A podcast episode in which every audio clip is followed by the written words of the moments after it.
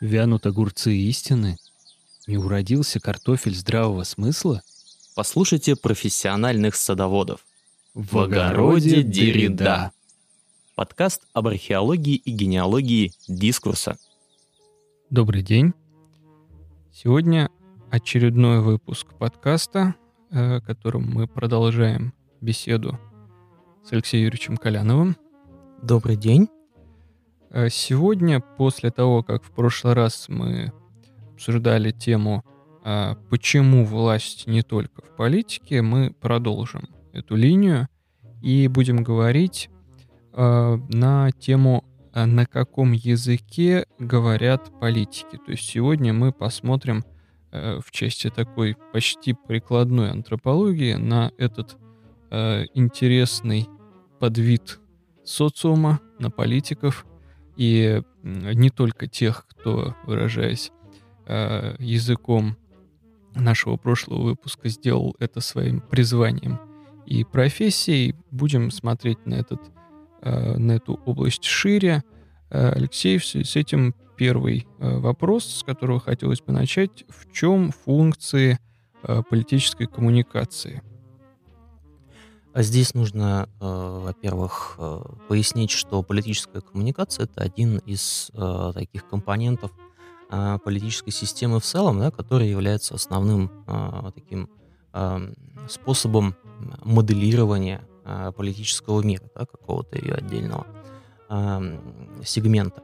Вот. Политическая коммуникация, безусловно, необходима для того, чтобы сама основная какая-то скрепляющая политическую систему а, сила, то есть политическая власть, каким-то образом а, подкрепляла себя, а, значит, каким-то образом привлекала сторонников на свой на свою сторону и как бы проясняла, да, что ли, какими основными идеями руководствуются а, те, кто этой властью а, распоряжается. То есть, в общем-то, функция политической коммуникации это в первую очередь ну, своего рода такая политическая мобилизация а, людей, а, значит, для того, чтобы они более или менее понимали, о чем идет речь, а, чтобы, когда с ними разговаривают политики, чтобы они понимали, в каком а, политическом мире они живут, и чтобы они, как бы сказать, его поддерживали, то есть чтобы в их глазах он был легитимным. Вот. В связи с этим, конечно же, тут э, и возникает необходимость на определенном уровне таком э, понимания политикам изъясняться так, чтобы привлекать на свою сторону, объяснять, э, разъяснять, да, формировать мнение э, людей э, о том, что происходит в политике, ну и вообще быть готовыми к тому, чтобы воспринимать те политические ситуации, которые э, возникают в, э, вокруг них. Политическая коммуникация — это только прямая речь самих политиков, или же это и дискурс тех, кто э, объясняет их поведение, скажем, политологи, общественные обозреватели? Нет, конечно, это более широкая, а, нежели просто какая-то однонаправленный процесс. Э, конечно, более широкий, э, широкий в этом смысле процесс. Даже если мы возьмем так знакомую многим студентам обучающимся на коммуникативных специальностях или даже вот на любых гуманитарных специальностях, филологических и так далее, любую простейшую теорию коммуникативного акта, да, модель коммуникативного акта, то мы вспомним, что там есть и источник, там есть и э, получатель, там есть и сигнал, там есть шум, да, и есть обратная связь. То есть, безусловно, и в э, моделях политической системы все эти компоненты также отражены. Да? Даже если мы возьмем какие-то вот самые ранние, уже, возможно, ставшие таким э, экспонатом э, музея политологической э, теории, там какие-нибудь модели Дэвида Истона э, и Э, Алманда, э, значит, модели политической системы, то и там мы встретим обязательно и фидбэк, мы там встретим и окружающую среду, которые в том числе воздействуют на э, сообщения, которые передаются в процессе политической коммуникации. Можем ли мы говорить о существовании, ну, скажем, политической лингвистики? И в чем в этом случае будет заключаться ее объяснительный потенциал?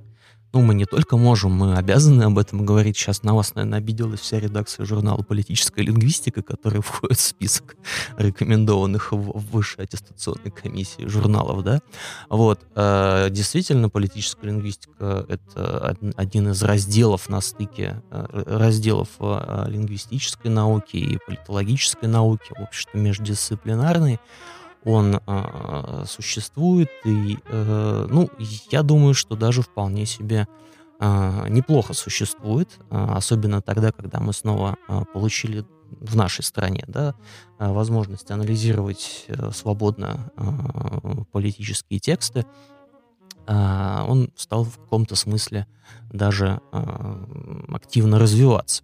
Вот, собственно, политическая лингвистика а, анализирует в первую очередь все коммуникативные акты в политике с точки зрения семантики, прагматики и синтактики, да, то есть вот если выражаться уже научным языком, если же простым языком это попытаться объяснить сейчас, а, то это в первую очередь она изучает, какими языками пользуется политика, а, значит, то бишь изучает связи между а, знаками, да, которые используют политики в своих коммуникативных актах, прагматики, то есть э, как а, язык употребляется, а, именно политический язык употребляется в речевых практиках, да, и к каким последствиям он приводит, и семантики, да, то есть, то есть какие смыслы порождаются, какие отношения возникают, лингвисты сейчас поймут, в, а, между знаком и означающим, да, между языком и, и реальностью, то есть какие, получается, смыслы политики вкладывают вот в э, э, те вещи, предметы, да, которые они затрагивают в своих э, высказываниях, да, и как, естественно, потом это все отражается в, а, вот в этом вот смысловом пространстве, которое возникает вокруг политических процессов, то бишь в дискурсе. Все это, безусловно, а, является объектом изучения политических лингвистов, и, на мой взгляд, это довольно интересная сфера, потому что она, во-первых, очень а, обширно, плодотворна и позволяет э, выявить многие э, скрытые смыслы, которые нам ну, непонятны и зачастую непонятны самим политикам, да, потому что иногда они являются, ну, грубо говоря, некими такими трансляторами значит, вложенных в них таких речевых программ, которых они сами не понимают. Ну, вот это все, опять же, если вдаваться в, э, в исследование э, э, значит, в области политической лингвистики, это все будет довольно интересно рассматривать. Я сознательно задал этот вопрос, угу. поскольку мы часто в беседах употребляем некоторые конструкции, некоторые а, определения метафорично, да, и отдельно отмечаем, что это не является каким-то научным общеупотребным термином. В этом смысле а, политическая лингвистика, давайте подчеркнем, что это все-таки не метафора. Нет, ни в коем случае. Это действительно научная дисциплина. Язык политики э, или язык в политической функции, где здесь происходит граница? Э, граница э, проходит, э, если мы берем вот эти два понятия, которые вы сейчас проговорили, мы здесь будем разделять их как условно сам по себе а, язык а, речи, ну, язык, которым пользуются политики, да, то есть в своих, собственно, практических целях, да, и политические функции, то есть, грубо говоря, для чего они это используют. То есть, соответственно, то как а, и то для чего. Да? Ну, здесь на самом деле довольно интересно, опять же, можно э, порекомендовать нашим слушателям э, освежить в памяти э, модель э, коммуникации Ласвелла, да, то есть, значит, это вот это вот 5W, кто э, по какому каналу, э, с каким эффектом, э, что сообщает, да, вот. И э, в этой модели как раз, э, значит, само сообщение его содержание и вот эффект будут, наверное, отражениями э, и э, иллюстрации языка политики и э, результатом э, воздействия политической функции языка. Ну, если здесь вспомнить нашу э, э, замечательную, э, так понравившуюся, надеюсь, нашим слушателям книгу а, бине, седьмая функция языка, то можно, наверное, а, так а, абстрактно предположить, что действительно у языка есть некая, если пользоваться вот этой классификацией Романа Якобсона, некая а, э, политическая функция, да, которая сводится к а, эффекту, да, который политическая речь оказывает на окружающий мир. И мы знаем, что действительно очень многие а, политики это в первую очередь а, с, с начала истории человечества это были в первую очередь а, ораторы, которые своими речами побуждали граждан к действиям и при, что приводило к каким-то изменениям. И это в, ну, как минимум в западной традиции, а, хотя и у нас тоже а, известны многие политические речи, но вот в, в западной традиции а, многие политические речи э, стали своего рода такими краеугольными камнями, изменявшими полити... значит, на которых, после, после которых изменялась реально политическая жизнь а, общества. Да, действительно, огромную историческую традицию имеют э, произнесения политических речей. Да, можно вспомнить хотя бы э, человека, который себе фактически сделал имя на этом, да, mm-hmm. именно Марка Тулия Цицерона, Кикеро в российском, правда, произношении прижилось Цицерон. Угу. А, и сохранилось его огромное количество так называемых филиппик. Да, филиппиками называли, э, насколько я понимаю, сам, сам Цицерон их и назвал так, а, речи по аналогии с а, знаменитыми такими почти обличительными речами Демосфена, которые он произносил против а, македонского царя Филиппа Э, второго, если не ошибаюсь. И э, известные, в первую очередь, насколько я понимаю, Филиппики против э, Кателины и еще более известный против Марка Антония, который произносил, соответственно, он в Сенате, да, традиционно с присущим ему и юмором, и иронией, которую, я думаю, многие могли оценить по достоинству. А, но и, конечно, 20 век, да, наверное, это эпоха самых таких ярких и известных ораторов, многие из которых, конечно, имеют э, не самую э, почтительную память да, в истории и в памяти людей, но тем не менее можно вспомнить хотя бы, я думаю, знаменитую фултонскую речь Черчилля, Черчилля да, 46 -го года, в которой впервые, насколько я понимаю, прозвучал термин «железный занавес». Да, э, железный занавес. Ну, кстати, э, действительно, а, Черчилль был в этом смысле довольно а, показательным примером, а, но скорее таким, наверное, не э, тем, на кого стоит ориентироваться, потому что все-таки это, наверное, был некий такой самородок, да, в этом смысле. Ну, кстати, вот если наши слушатели заинтересуются и захотят посмотреть что-нибудь о Черчилле, я рекомендую фильм «Темные времена», по-моему, с Гарри, Олд... Гарри Олдманом, по-моему, очень э, неплохой. Вот, э, советую посмотреть.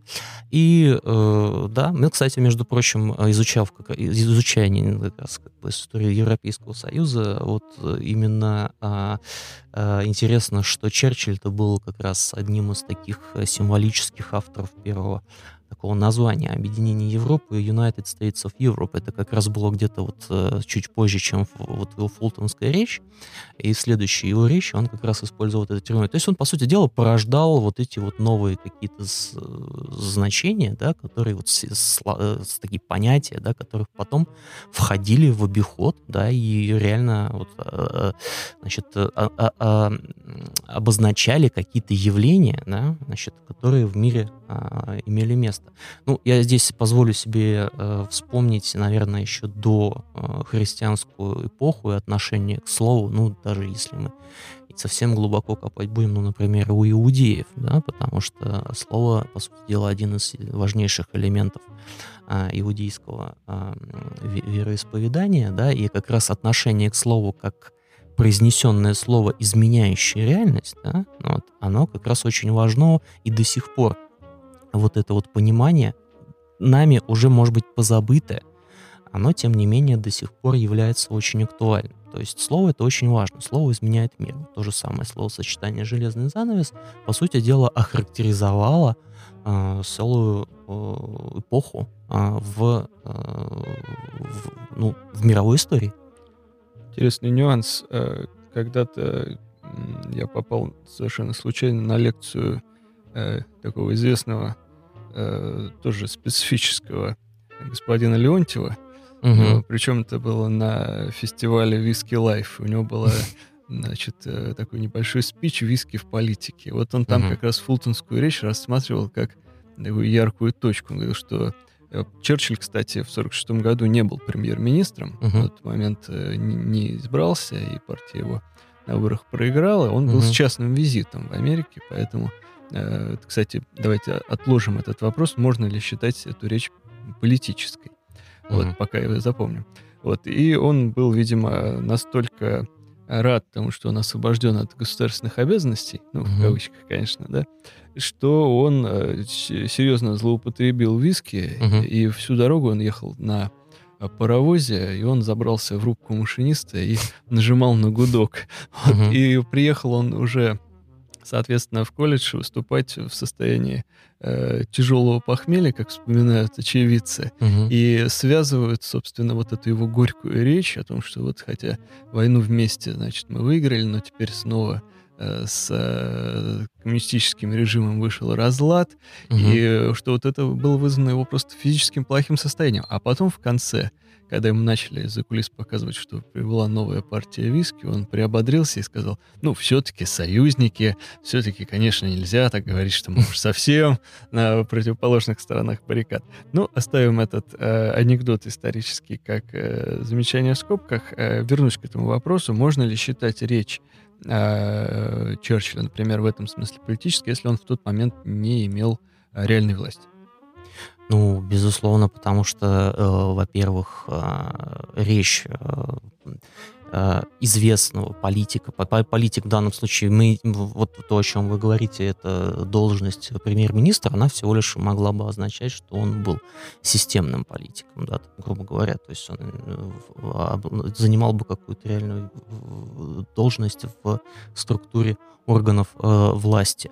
Вот. Но, тем не менее, Черчилль на тот момент известный политик, и мы знаем, что э, э, другие известные политические речи, они в том числе принадлежат, ну, допустим, того же Мартина Лютера Кинга, да, его такая легендарная и, на мой взгляд, очень изящная поэтическая э, речь «I have a dream», да, это в том числе тоже речь политическая, но совсем не а, действующего, скажем так, политика, да, то есть поэтому а, мы можем говорить скорее о том последствии, о тех последствиях, да, это о том воздействии, да, которое оказала а, эта речь на а, дальнейшие события, ну и, соответственно, масштаб а, личности и, собственно, его место. Тут просто не, необсуждаемо, безусловно. Черчилль политика и Кинг политики, поэтому, конечно же, это политические речи. Какие еще из знаменитых э, речей политиков имеет смысл вспомнить? Вы знаете, на самом деле очень много есть известных политических речей э, и много э, ораторов, хотя, конечно, таких легендарных, как э, Черчилль там, и, и э, Кинг, э, особенно в интернете, э, нужно, конечно, постараться поискать. Но я бы рекомендовал ам, обратиться в первую очередь э, к речам американских президентов а, 19 века, да, которые часто ставятся как некий пример а, такой политической риторики. И тут, наверное, начать нужно с э, Линкольна э, и Геттисбергской речи, произнесенной в 1863 году а, после а, битвы при Геттисберге, да, которая закончилась победой армии Севера над конфедератами. Известна эта речь тем, что она была произнесена практически без подготовки, но вошла потом во все учебники, и э, значит, Линкольн тогда как бы вышел в, на замену другого известного оратора, который был популярен тогда среди, значит, э, американских ну, в частности, американских, э, американской аристократии. А, именно Эверетта. Он славился тем, что речи у него а, занимали по два часа. Фидель вот. Кастро по 6 Да. по 8. Да-да-да-да, тоже был такой э, выносливый а, оратор, рассчитанный на, рассчитывающий на выносливую аудиторию. Для сравнения можно посмотреть э, где-нибудь, допустим, на Ютубе речи одного из наиболее ярких ораторов 20 века Адольфа Гитлера. И э, посмотреть на то, как он работает с аудиторией, и ощутить, э, допустим, харизматику его выступлений, которая иногда, на мой взгляд, э, даже независимо от того уровня техники, которая э, была на тот момент, э, передает все-таки его, э, скажем так, вот эту энергетику. Да? Ну, тут тоже есть очень много анекдотов на этот счет а, как бы о людях, которые падали в обморок, там, на стадионах, о женщинах, испытывающих там сексуальные а, какие-то удовольствия и оргазмы там во время выступления Гитлера и так далее. Но тем не менее, вот э, сам факт построения и эмоциональности здесь вот довольно интересен и, не скажем, довольно иллюстративен. А, мы довольно часто еще обращаемся к речи Сталина а, в России сестры, и мне кажется, она очень показательна для нашей истории в том смысле, что это ну, одна из наиболее таких, при всей, э, наверное, странности сейчас моего утверждения, одна из наиболее эмоциональных в плане подачи э, речей наших политиков, да, потому что если мы берем контекст, если мы берем значит, сам факт того, что в этой речи Сталин упоминает э, не только ну, очень известных там, значит, российских полководцев, да, там в том числе и имперских времен, да, которые, казалось бы, были бы странны. Использует, кстати, феминитивы, да, у него там обращение партизаны и партизанки, я как сейчас помню, это замечательное, просто вот э, его, а, значит, э, актуальное, наверное, сейчас. Феминисткам бы понравилось. И, а, значит, э, закончим, наверное, яркими речами а, современных американских политиков. Здесь в этом смысле довольно интересно посмотреть на инаугурационную речь Трампа и э, тот, э, значит, э, такой YouTube э, прикол, да, распространившийся после, после этой речи, когда, э, значит, вы, выяснили, что он, оказывается, с, многое слямзил с речи э, суперзлодея Бэйна, там, из фильма Нолана про Бэтмена, да, это довольно прикольно, да. Когда... Кстати, заметьте, практически, ну, а, становится архетипом вот такого злодея, да, это выступление с балкона. Угу. То есть э, все, все традиции 20 века, начиная с этих всех пламенных речей э, да, там, Льва Давидовича Троцкого угу. или Муссолини или еще кого-то, да, все вот, э, стали как бы образцом. Вот все, все эти, как э, в Звездных войнах, да, там, угу. в э, Властелин колец, там, во всех этих, все эти атрибуты, вот он выходит с балкона и обращается к людям, которые, причем вынуждены его слушать, как правило, это построенные такие полки. Практически повторяет сценография действительно угу. тот самый «Триумф Дарвилен», э, «Триумф воли» Лени Рифеншталь про съезд СДАП. Это, да, это, с одной стороны, ну, э, некий визуальный штамп, да, с одной стороны, а с другой есть э, действительно исследования в области социологии коммуникативного пространства, да, которые показывают, что в, ну, речи лидеров они всегда произносились э, с какого-то возвышения, они произносились в определенном таком э, сконфигурированном пространстве, и у человека чуть ли не существует некий бессознательный штамп, да, значит, э, когда он э, находится в аудитории и видит перед собой некое, ну, сценическое пространство, да, сцену, на которую выходит кто-то, у него автоматически включается внимание, потому что он ждет, что сейчас начнется выступление. Это, кстати, довольно интересный психологический феномен, такой социопсихологический феномен, который, ну, кто только как не интерпретировал, ну, любой преподаватель, да, или любой наш слушатель, может быть, студент, э, с этим обязательно сталкивался. То есть, когда вы входите в аудиторию, вы так или иначе по, по, вот, э, в первые э, мгновения оказываетесь в фокусе внимания студентов, они фокусируются на вас, они прям вот как неким таким инстинктом у них значит, срабатывает вот эта вот необходимость смотреть. Так, кстати, не только в политике происходит, так происходит практически не, в, не только в образовании, но практически любой человек, который выходит на сцену, он автоматически становится вот в таком э, выигрышном, что ли, выигрышной позиции по отношению к другим, аудитория от него сразу что-то ждет. Я, кстати, таким образом объясняю желание людей попасть куда-то в кадр на телевидении, в интернет и так далее. То есть это некая автоматическая такая вот э, виртуализированная сцена, да, где человек сразу получает э, автоматом получает вот это вот внимание. Да? Это довольно интересно, это действительно такой феномен, который исследует и социологии коммуникации, и социологии организации коммуникативного пространства. Да, и вот э, сейчас э, эти функции сцены, в том числе, ну, мне кажется, заменяют э, сети, заменяют какие-то электро- э, интернет-сервисы, которыми пользуются политики для публичного э, общения со своей аудиторией. А кто-то умело, кто-то там, может быть, официально, формально и так далее. В этом смысле, вот э, если посмотреть на э, э, значит, э, развитие политических э, речей, э, политической риторики со времен там, Древнего Рима до наших э, таких постмодернистских времен, мне сразу вот это вспоминается. Очень, очень занятная динамика, да, очень занятное развитие вот таких изысканных э, и э, классических речей э, Соцерона до вот этого вот известного э, прикола с Трампом, там, когда, он, когда у него в Твиттере появилась вот эта вот ков фифе, как это, значит, непонятная надпись, которая потом исчезла.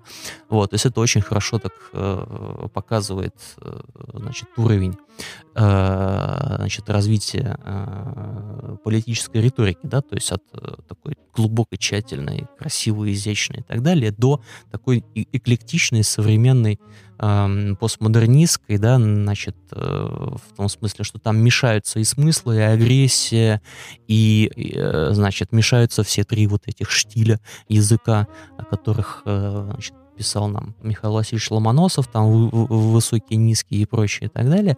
Но вот когда, допустим, там наши э, политики используют самые разные э, выражения, начиная от э, каких-то научных терминов, заканчивая блатными э, значит, э, словами.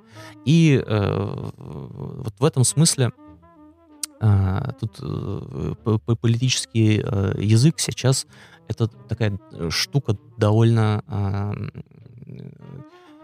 э, такая, значит, довольно разношерстная. Мы да, когда значит, упоминали, да, э, сам концепт коллажа. Да, это такой своего рода там ключевой э, для э, постмодернистских учений концепт коллаж, да, когда, значит, в, по сути дела, вот из этого всего, причем э, из этих разных каких-то э, сфер, а, образы а, берутся и э, создается все-таки, тем не менее, какая-то цельная картина, да, то есть создается, тем не менее, некая э, некий образ э, действительности. Уильям Бэрроуз всегда удивлялся, он пользовался активно методом коллажа в своих э, романах, Мгм. нарезки да, его знаменитые. Например, там «Города красной ночи» он так написал. То есть сначала был написан текст, потом разрезаны страницы в э, случайном порядке, перемешаны и выложены в э, том же самом рандоме. И что удивительно, читается совершенно спокойно, нет Мгм. никакого диссонанса. Э, Да, это, кстати, такое достижение своего рода, да, потому что многие политические речи, они э, почему э, не являются таким прям вот э, понятным, доступным, распространенным жанром, потому что, как правило, они утрачивают э, свою силу, да, вне контекста. Ну вот та же и самая известная, можно сказать, в российской новейшей истории Мюнхенская речь Путина, она вне контекста, э, когда мы не понимаем исторический контекст, да, мы не понимаем, что за события да, там происходили, каково было положение э, России до и каким оно стало позже, то э, это довольно интересно наблюдать реакцию, допустим, современных студентов, когда они смотрят Мюнхенскую речь Путина. Они ничего не понимают. То есть им кажется, что Путин говорит, произносит обычную свою какую-то речь. Да? То есть там, по сути дела, ничего э, значит, э, такого радикального они не слышат. Они думают, что вот э, глядя особенно на ту распространенную в Ютубе запись, они видят там Меркель, которая улыбается, они видят там Путина, который совершенно спокойно там сейчас что-то э, произносит, не понимая, что в этот момент творится фактически история. Вот, и присутствующие там, значит, э, зарубежные политики, мягко говоря, очень сильно удивляются тому, что Путин сейчас произносит. Поэтому это, это, это на самом деле приходится объяснять, вот, чтобы это не э, значит, вылетало там из контекста. Помимо риторики, какой еще инструментарий есть у политической речи? Может быть, это визуальные образы? Да, здесь э, много различных инструментов, можно в том числе упомянуть. И э, сама э, специфика, вот, наверное, политической коммуникации здесь такова, что здесь э, часто э, не только сам э, язык является, да, то есть, ну, грубо говоря, сама речь, да, является инструментом, но и символы визуальные, символы, э, значит, какие-то э, даже звуковые, там, значит, и прочее, значит, они э, так или иначе э, добавляют, а иногда и определяют смысл высказывания. Да? Э, в, этом смысле можно говорить, что политический текст, да, которым пользуются э, политики для того, чтобы донести на смысл, или, скажем, не только политики, но и там э, э объясняющие политические тексты, комментаторы, аналитики, э, значит, э, отражающие э, как бы обратную связь, да, там, допустим, журналисты и так далее, они используют своего рода э, все вместе, вот эти все люди, они используют э, своего рода такие реализованные тексты. Это довольно интересное э, Давайте понятие. раскроем этот термин. Да, это довольно, и, э, э, довольно интересное лингвистическое понятие, э, и иначе их еще называют э, э, поликодовые тексты, да, то есть это тексты, которые закодированы одновременно на нескольких уровнях то есть либо на, то есть и при этом без э, без какого-либо уровня они теряют сразу что-либо в своем значении, да, там, значит, ну, нашей аудитории, которая, может быть, помоложе, сразу э, стоит привести в пример комиксы.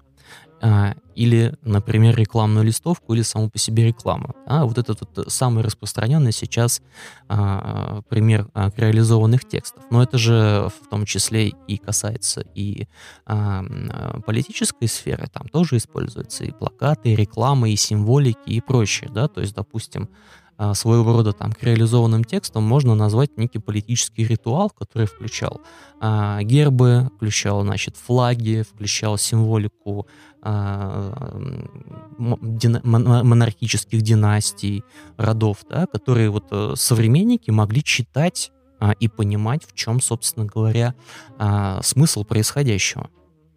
И э, сегодня мы очень многие утрачиваем, в том числе утрачиваем многие смыслы, но тем не менее мы сохраняем а, значит, э, вот этот вот какое-то восприятие а, любых текстов, допустим, очень распространенный пример, да, если, допустим, если, например, набрать готическим шрифтом какой-нибудь текст, например, на красно-черной какой-то вот э, фоне, да, значит, то мы сразу, даже если это будет текст, там, «я тебя люблю», да, или там «солнце светит», мы все равно автоматически э, получим сообщение о том, что это как-то связано с э, германским нацизмом. Ну, вот. А, или если мы, например, тот же самый текст э, наберем э, на красном фоне там желтым шрифтом, шрифтом и э, где-нибудь рядом поместим серпы и молоты, то, значит, или какие-нибудь звездочки, то нам сразу это будет отсылать к социализму, да, и коммунизму там 20 века, да, вот им символикам.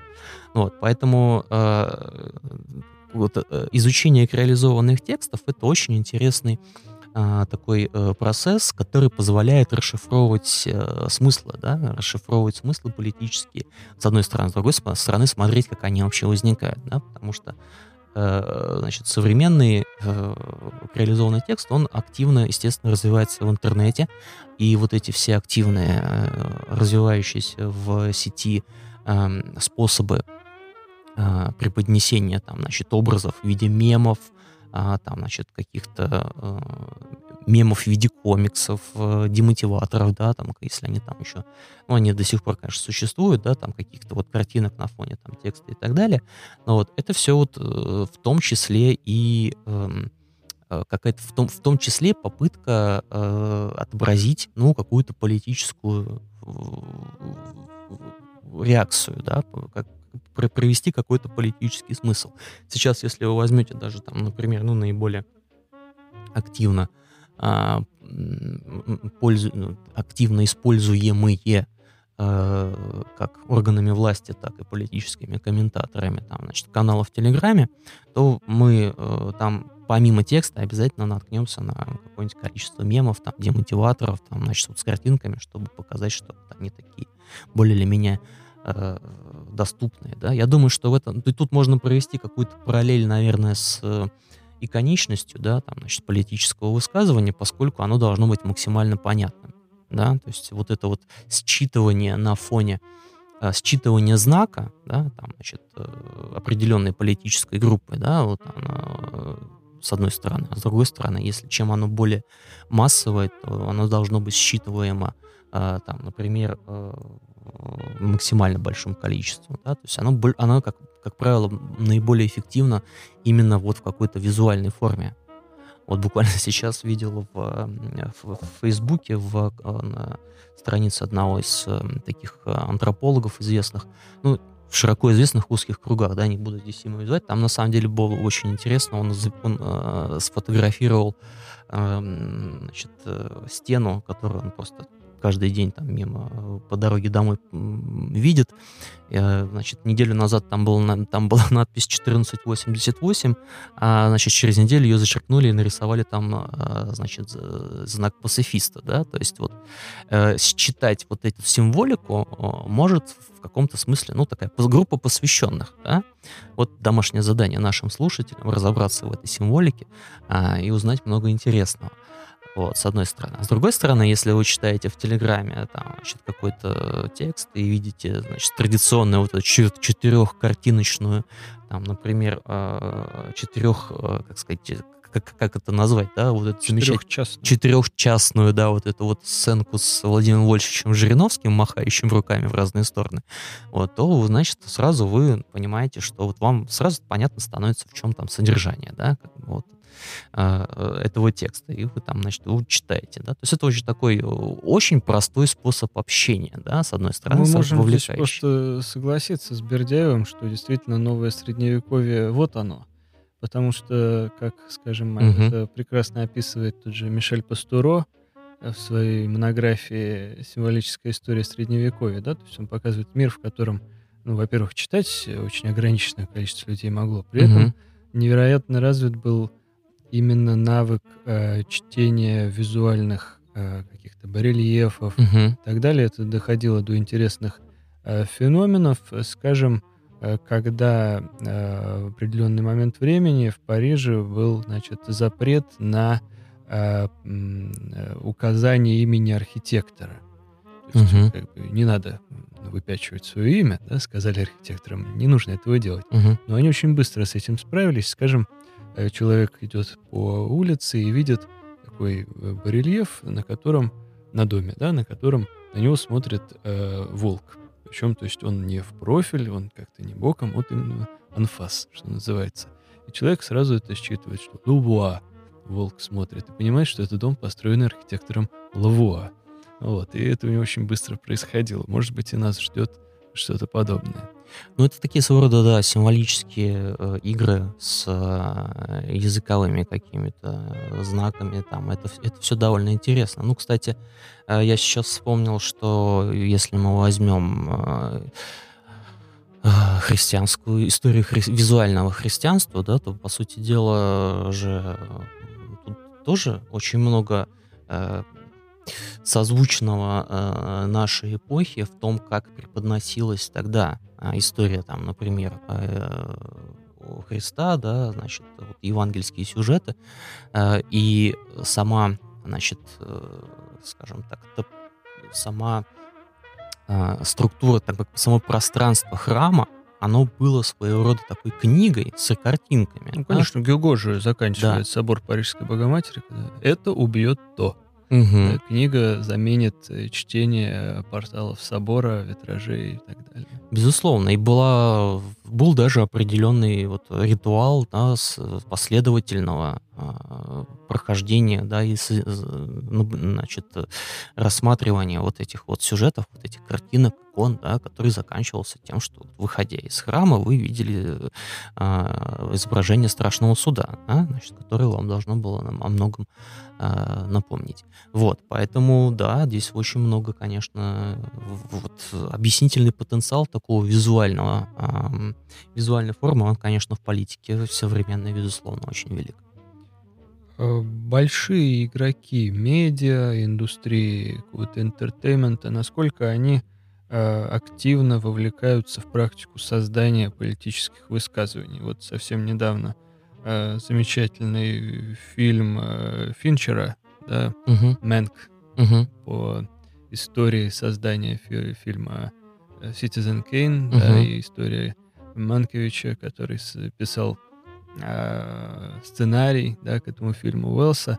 Э, Там есть фрагмент фильма, который зачастую становится менее понятным, э, значит, зарубежный, то есть не, не- американским зрителям. Да, это история как раз э, участия Метро Голдвин Майер в кампании выборов, когда вот такая большая студия сделала все возможное, и впервые, наверное, судя по всему, был использован этот потенциал, когда против э, социалиста да, вот были направлены именно такое создание небольших э, фильмов, которые показывали, как все будет плохо, если он победит, и Мгм. так далее.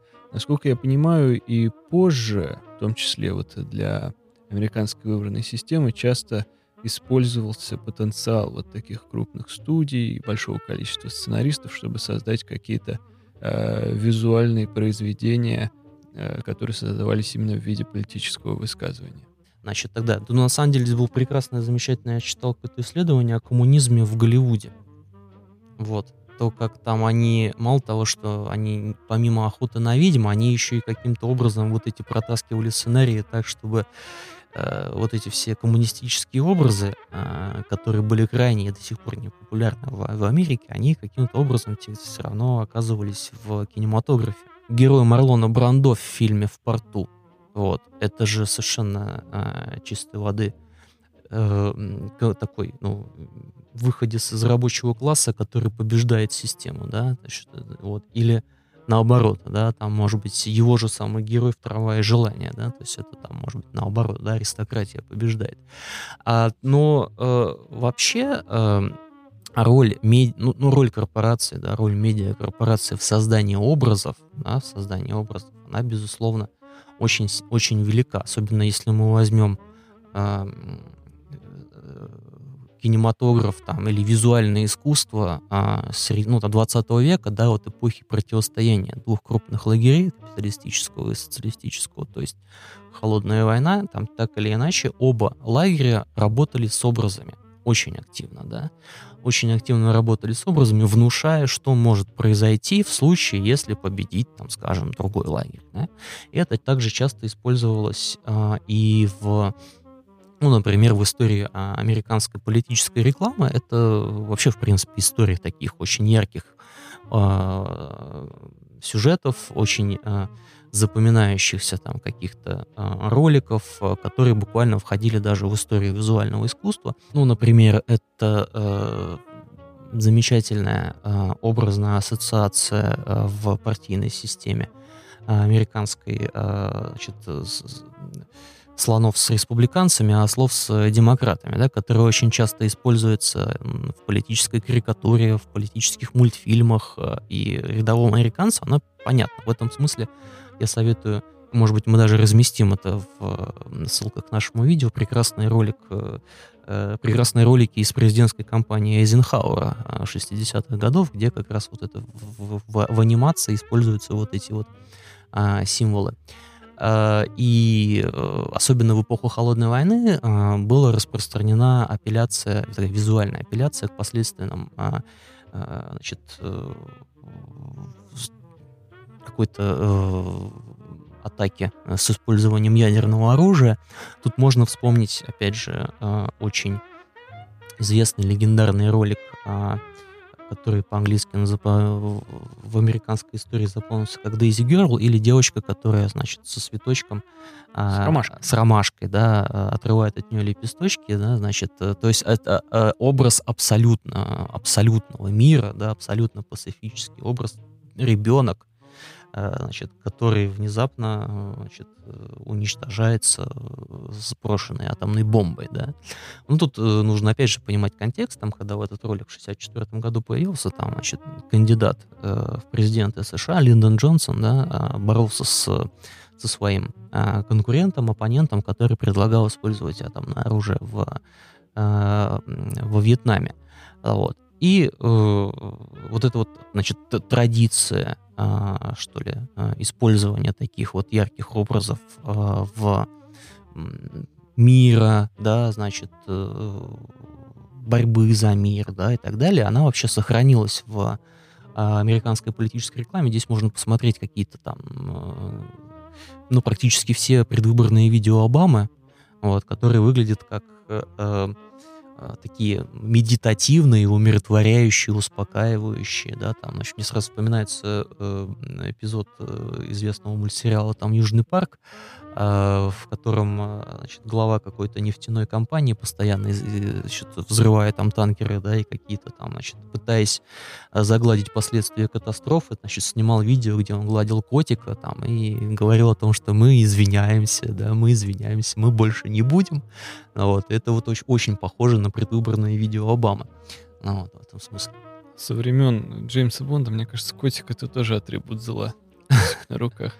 Ну, э, кстати да. говоря, да, по поводу э, Daisy Girl, э, насколько мне известно, в создании этого образа принимал участие никто иной, как Стэн Ли, будущий отец всех железных людей, Человеков-пауков и прочих комиксов. Вот, так что это была одна из его первых работ в этом виде. Ну вот, да, все отметились тогда как раз вот в, в политической рекламной индустрии, да, значит, и, и Стэн Ли, и тут Э, есть и другие версии, что и Стэнли Кубрик там тоже руку приложил к определенному видео, но тем не менее. Да, да он снимал высадку на Луну. Да. Хорошо. А сейчас есть ли в современной политической жизни вот такой прецедент как раз каких-то известных запоминающихся образов, которые вот в самое последнее время появились? Нет, ну здесь, конечно, можно вспомнить э, лягушонка Пипе, который ассоциируется с предвыборной кампанией Трампа там, и так далее. Но у нас в этом смысле э, вообще, э, если брать, например, российский, да, э, визуальный какой-то сегмент, э, видео там в интернете и так далее, у нас в этом, вот в этом смысле довольно очень быстро возникают и пропадают да, какие-то вот, э, э прям ну, известные образы. Ну, здесь, наверное, у нас, наверное, лучше всего вспомнить все эти образы художника Ложкина, которые, ну, вот как везде, да, где ни, куда ни плюнь, там, вот посмотришь какой-то политический комментарий, они обязательно к месту и не к месту будут использованы, да. Вот. То есть это, видимо, что, наверное, кстати, делает, э, я давно об этом говорил, что делает нашу политическую жизнь всегда такой веселой, замечательной, как бы и приятной, да, потому что все-таки традиция, допустим, та же западная. Я здесь без какой-либо, э, опять же, ну, без какой-либо симпатии к этому говорю, я пытаюсь объективно это а, а, а, описать, да, все-таки вот именно образность американской политики, она идет от некой такого праздника, что ли, да, с которым у них связана политическая борьба, там, выборы, да, и прочее, да, то есть вот это вот активность там, и так далее, да, то есть поэтому у них всегда есть э, какие-то а, мы видим там, что там всегда художники часто а, используют очень такие пафосные образы, а, а, образы, а, значит, э, в, в, в наделенной там политической символикой, да, здесь мы можем вспомнить и серию значит, э, изображений, там, например, там, Обама Хоуп, да, как бы вот эти вот все. Э, мне вспоминается просто очень интересная реакция британской прессы э, на э, Евровидение, на итоги Евровидения. Ну, я просто полез смотреть, что писали британские СМИ в, ответ на 0 баллов, которые получила Британия на этом конкурсе и наткнулся там на очень интересную аналогию, которую использовали авторы.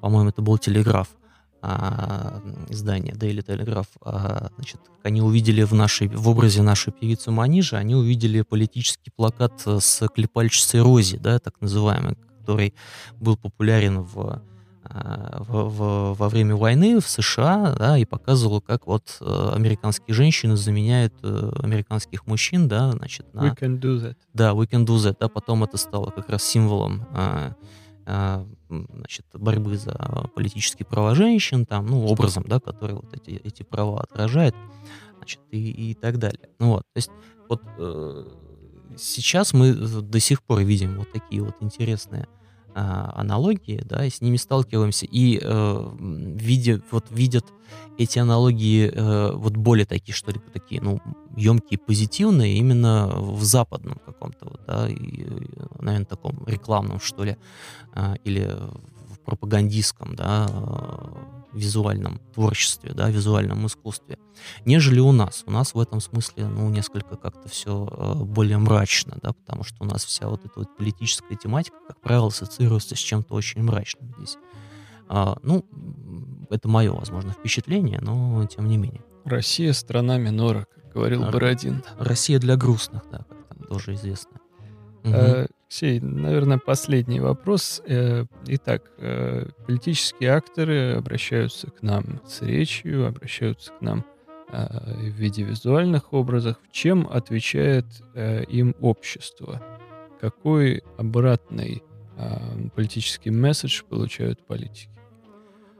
Ну, здесь тоже все очень интересно, потому что как бы традиция политической коммуникации э, в каждой, ну, имеет, наверное, какой-то национальный характер. У нас, э, если на Западе, э, значит, э, в искусстве, в, в публицистике в целом есть э, некий, некая значит, привычка, некая традиция выражать какие-то свои мнения там, и так далее.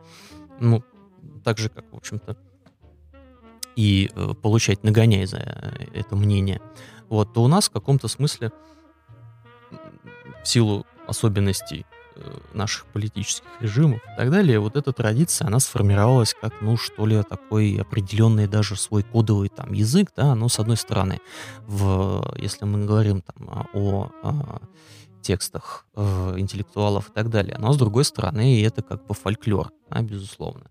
Ну вот, поэтому и общение э, вот на уровне фольклора часто в том числе использовалось и политиками, да, там, через политическую карикатуру, да, там, через какие-то э, значит, э, анекдоты, да, там, частушки там, и так далее и тому подобное. Ну, заметьте, что, кстати, наши э, комментаторы и так далее, э, даже аналитики, да, или какие-то там являющиеся, что ли, там, голосом э, народа, там, может быть, юмористы, они тоже часто вот используют вот эту вот форму такой, ну, за, высмеивания, да, засмеивания.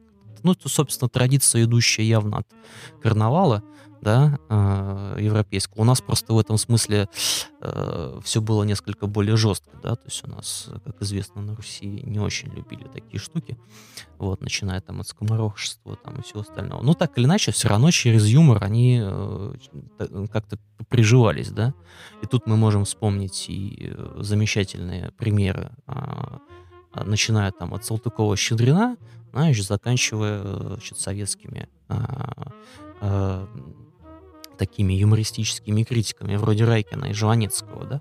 Вот. Ну и последний, наверное, такой пример такой сатиры, ну, по крайней мере, на моей памяти, это то, что мне сейчас сразу приходит в голову, это передача Куклы Шендеровича.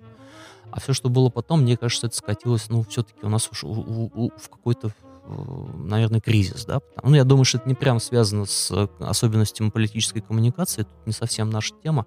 Это, наверное, связано и с особенностями самой киноиндустрии. Ну, по крайней мере, последние какие-то яркие попытки а, высказывания. Это вроде там фильма «День выборов» или сериала «Домашний арест», но мне кажется, внимания особо не заслуживают.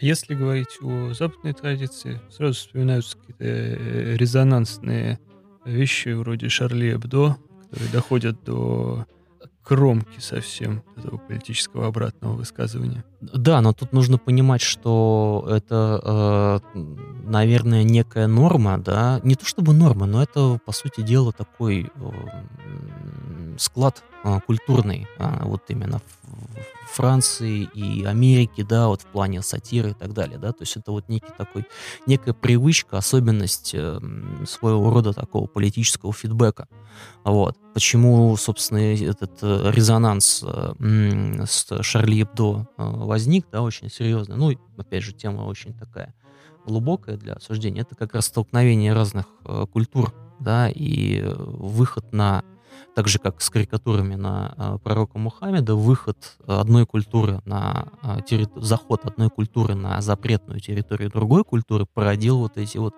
э, все вещи. Да, ну вот, то есть, э, конечно, э, Э, Шарли Эбдо это такое, и э, вот эти все случаи, которые, кстати, между прочим, продолжаются, да, потому что буквально недавно там, опять же, кого-то а, кто-то лишился жизни из-за защиты вот этих вот карикатур. А, вот, но тем не менее, эта традиция, она очень хорошо живет. То есть, если вот, допустим, взять такой радикальный пример а, в той же самой американской культуре, у них это вполне себе прекрасно себя чувствует в а, политическая критика себя прекрасно чувствует в мультипликационных сериалах, да, то есть если мы там возьмем Симпсонов там или а, Южный парк, да, который просто, э, ну, с точки зрения там, а, наверное, а, издевается полностью, да, над всем происходящим, особенно там, значит, если мы берем времена Трампа, то там, они уже совсем переходили всякие границы, но тем не менее, это вот в рамках их культуры это было совершенно нормально. Ну вот, то есть это всем понятно, там, и, и никаких радикальных и э, последствий это не э, за собой не вело. Э, что ж, я думаю, что сегодня мы э, поставим на этом паузу, и я надеюсь, что сегодня мы сделали еще один шаг, и нам будет легче понимать э, политиков, понимать, э, на каком языке они говорят. Спасибо, Алексей. Спасибо. Всего доброго.